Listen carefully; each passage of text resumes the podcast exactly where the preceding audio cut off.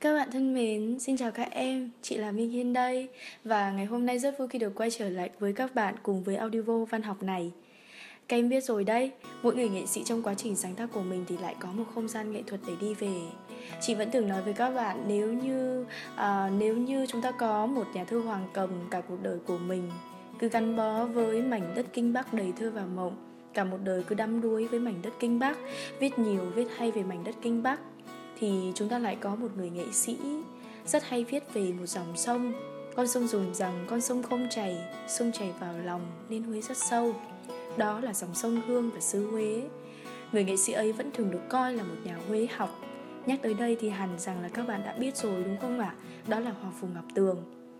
À, chúng ta cũng có một người nghệ sĩ nữa đã từng à, gắn bó rất mật thiết đã từng quyết định là phải quay trở lại để trả nỗi nhớ niềm thương cho mảnh đất Tây Bắc nặng ân tình. Đó chính là nhà văn Tô Hoài, đúng không nào? Ngày hôm nay, hãy cùng đến với một người nghệ sĩ, một người nghệ sĩ rất can đảm và kiên cường khi mà khoác ba lô của mình đến vùng đất Tây Nguyên đầy nắng và gió để viết về những cá nhân anh hùng, những con người anh hùng, những tập thể anh hùng ở nơi đây. Và đó là nhà văn Nguyên Ngọc, Nguyễn Trung Thành được không ạ? À, chúng ta thấy rằng là ở trong sổ tay văn học của chị nếu như các bạn đã nhận được quyển sổ tay rồi thì các em sẽ thấy chị vẫn từng nói với các bạn lịch sử sẽ còn ghi tên của anh người anh hùng bước ra từ trang sách của nguyên ngọc nguyễn trung thành với đầy đủ vẻ đẹp của người anh hùng ngỡ như đang bước ra từ trong sử thi từ trong huyền thoại Câu chuyện của anh được cụ Mết kể lại cho cả làng vào một đêm. Thế nhưng đó lại là câu chuyện về cả một đời người Cuộc đời của một con người anh hùng. Các bạn nhỏ của chị, kem biết đấy. Rồi thì lịch sử rất dễ bị rơi vào quên lãng. Chị rất lo sợ điều này Lo sợ về việc sau này những bạn nhỏ của chị sẽ chẳng còn biết được đất nước của mình Đã có mấy ngàn năm đau thương và quật khởi như thế nào rất sợ các bạn sẽ quên đi những bài ca. Biết bao nhiêu thế hệ cha anh mình Vẫn còn đang hát mãi. Chị không phải là một người thích bắt ép. Chị luôn luôn muốn thuyết phục các em Hơn là bắt ép các em phải làm bất cứ điều gì. Bởi lý do này mà chị luôn mong chúng mình sẽ cùng nhau cố gắng hơn một chút. Học văn, yêu văn à, Mỗi ngày trau dồi những trang văn cũng chính là những trang đời. Và các bạn thân mến đừng bao giờ quên đi người anh hùng tần nú các em nhé nếu các em còn cố tình quên đi, vậy theo chị, để chị cho các em thấy những bài học bài học về nguyên ngọc, nguyễn trung thành, bài học về dân làng sô man và đặc biệt là bài học về tần nú, được không ạ? Ngay bây giờ, ở trong phần audio này, chúng ta sẽ cùng nhau tìm hiểu về tác giả nhà văn nguyên ngọc. Nguyên Ngọc sinh vào năm 1932 là bút danh của một nhà văn, nhà báo, biên tập, dịch giả, nhà nghiên cứu văn học, uh, giáo dục nổi tiếng của Việt Nam. Ông còn được xem là một trong những nhà văn quân đội gắn bó mật thiết với chiến trường Tây Nguyên.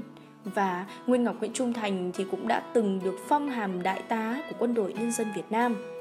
Ông tên thật là Nguyễn Văn Báu, sinh vào năm 1932, quê ở xã Bình Triều, huyện Thăng Bình, tỉnh Quảng Nam. Vào năm 1950, khi đang học trung học chuyên khoa, nay là trung học phổ thông, thì ông đã gia nhập quân đội nhân dân Việt Nam và chủ yếu hoạt động ở Tây Nguyên, chiến trường chính của Liên khu 5 lúc bấy giờ. Sau đó một thời gian ở đơn vị chiến đấu, ông chuyển sang làm phóng viên báo quân đội nhân dân Liên khu 5 và lấy bút danh là Nguyên Ngọc. Tức là ông ấy có hai bút danh là bút danh Nguyên Ngọc và Nguyên Ngọc và bút danh Nguyễn Trung Thành, được không ạ?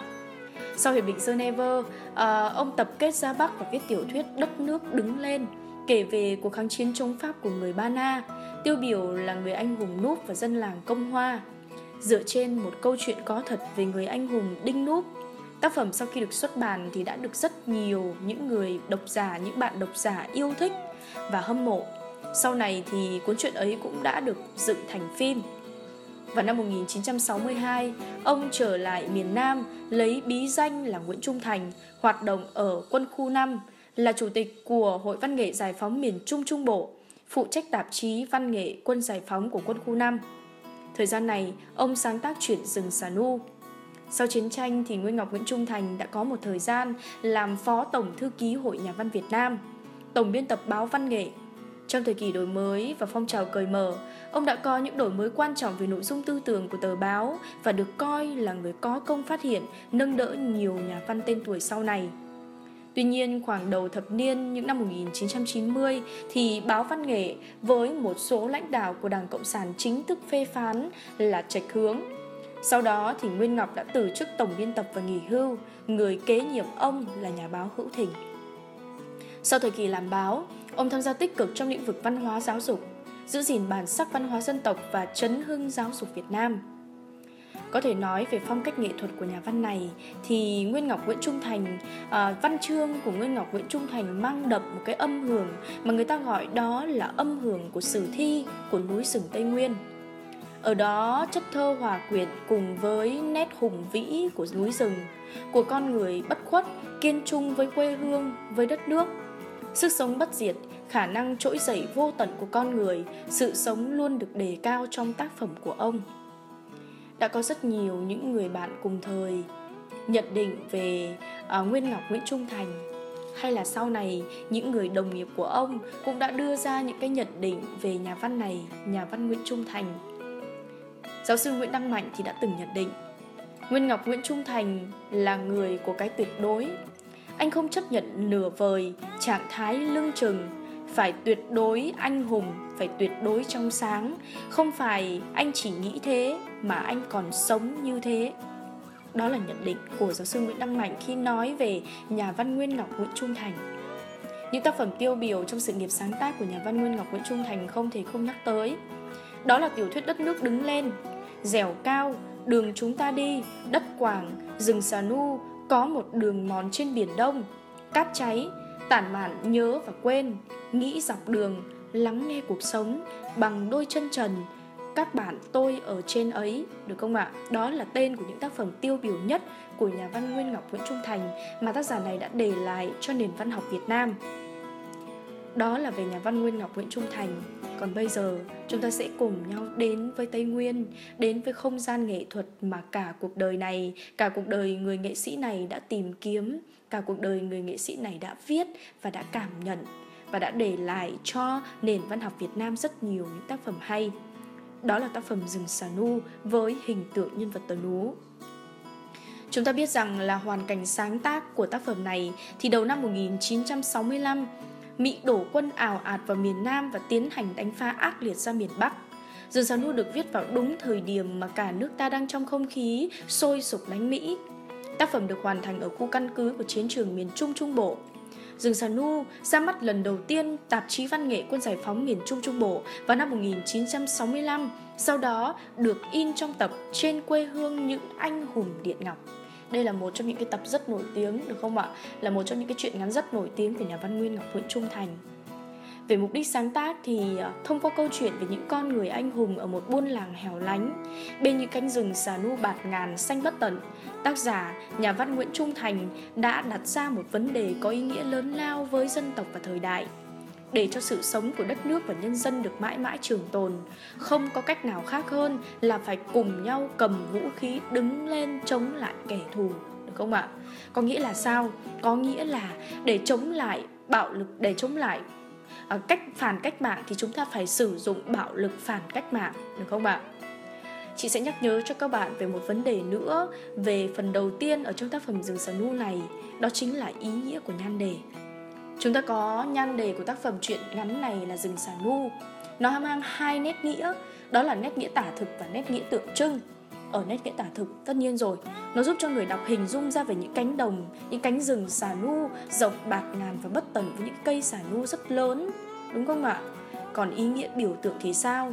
Ý nghĩa biểu tượng, đó là với cái sức sống qua cái việc thể hiện sức sống mãnh liệt của cây xà nu, rừng xà nu, thì nhà văn đã nói đến nỗi đau và sức sống, phẩm chất kiên cường bất khuất của nhân dân tây nguyên trong cuộc kháng chiến chống mỹ tôi vẫn còn nhớ, Nguyễn Trung Thành đã kể về hồi tháng 5 năm 1962 khi mà hành quân từ miền Bắc vào đến khu rừng bát ngát ở phía Tây Thừa Thiên thì gặp cây xà nu.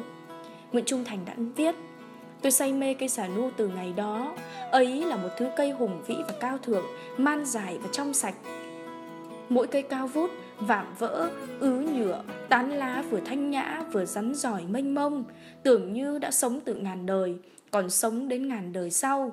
Từng cây, từng vạn, hàng triệu cây vô tận. Không khí ở đây thơm lừng, nệm lá, dưới mặt đất ngả lưng êm du.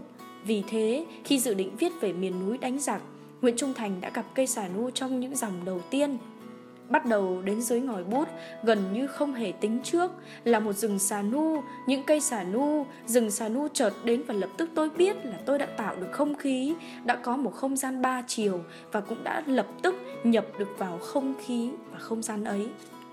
Chắc hẳn rằng là các bạn đều biết không khí và không gian mà chị muốn nhắc đến là gì rồi đúng không ạ? Đó là không khí và không gian của núi rừng Tây Nguyên, của những buôn làng ở Tây Nguyên, những con người anh hùng, những tập thể anh hùng ở Tây Nguyên. Còn về nội dung của rừng xà nu như thế nào thì chúng ta sẽ cùng gặp nhau ở phần audio tiếp theo các em nhé. Còn bây giờ thì sẽ phải nói một lời chào tạm biệt đến các bạn thôi. Rất cảm ơn các bạn vì ngày hôm nay lại tiếp tục dành thời gian để lắng nghe phần audio này của chị. Chúc cho các em sẽ có một ngày thật là vui vẻ và hãy nhớ điều mà chị muốn truyền tải với các em à, đó là hãy sống giống như những cây xà nu thật là mạnh mẽ và trong sạch em nhé. Còn bây giờ thì xin chào và hẹn gặp lại các bạn nhỏ của chị ở trong những phần audio tiếp theo.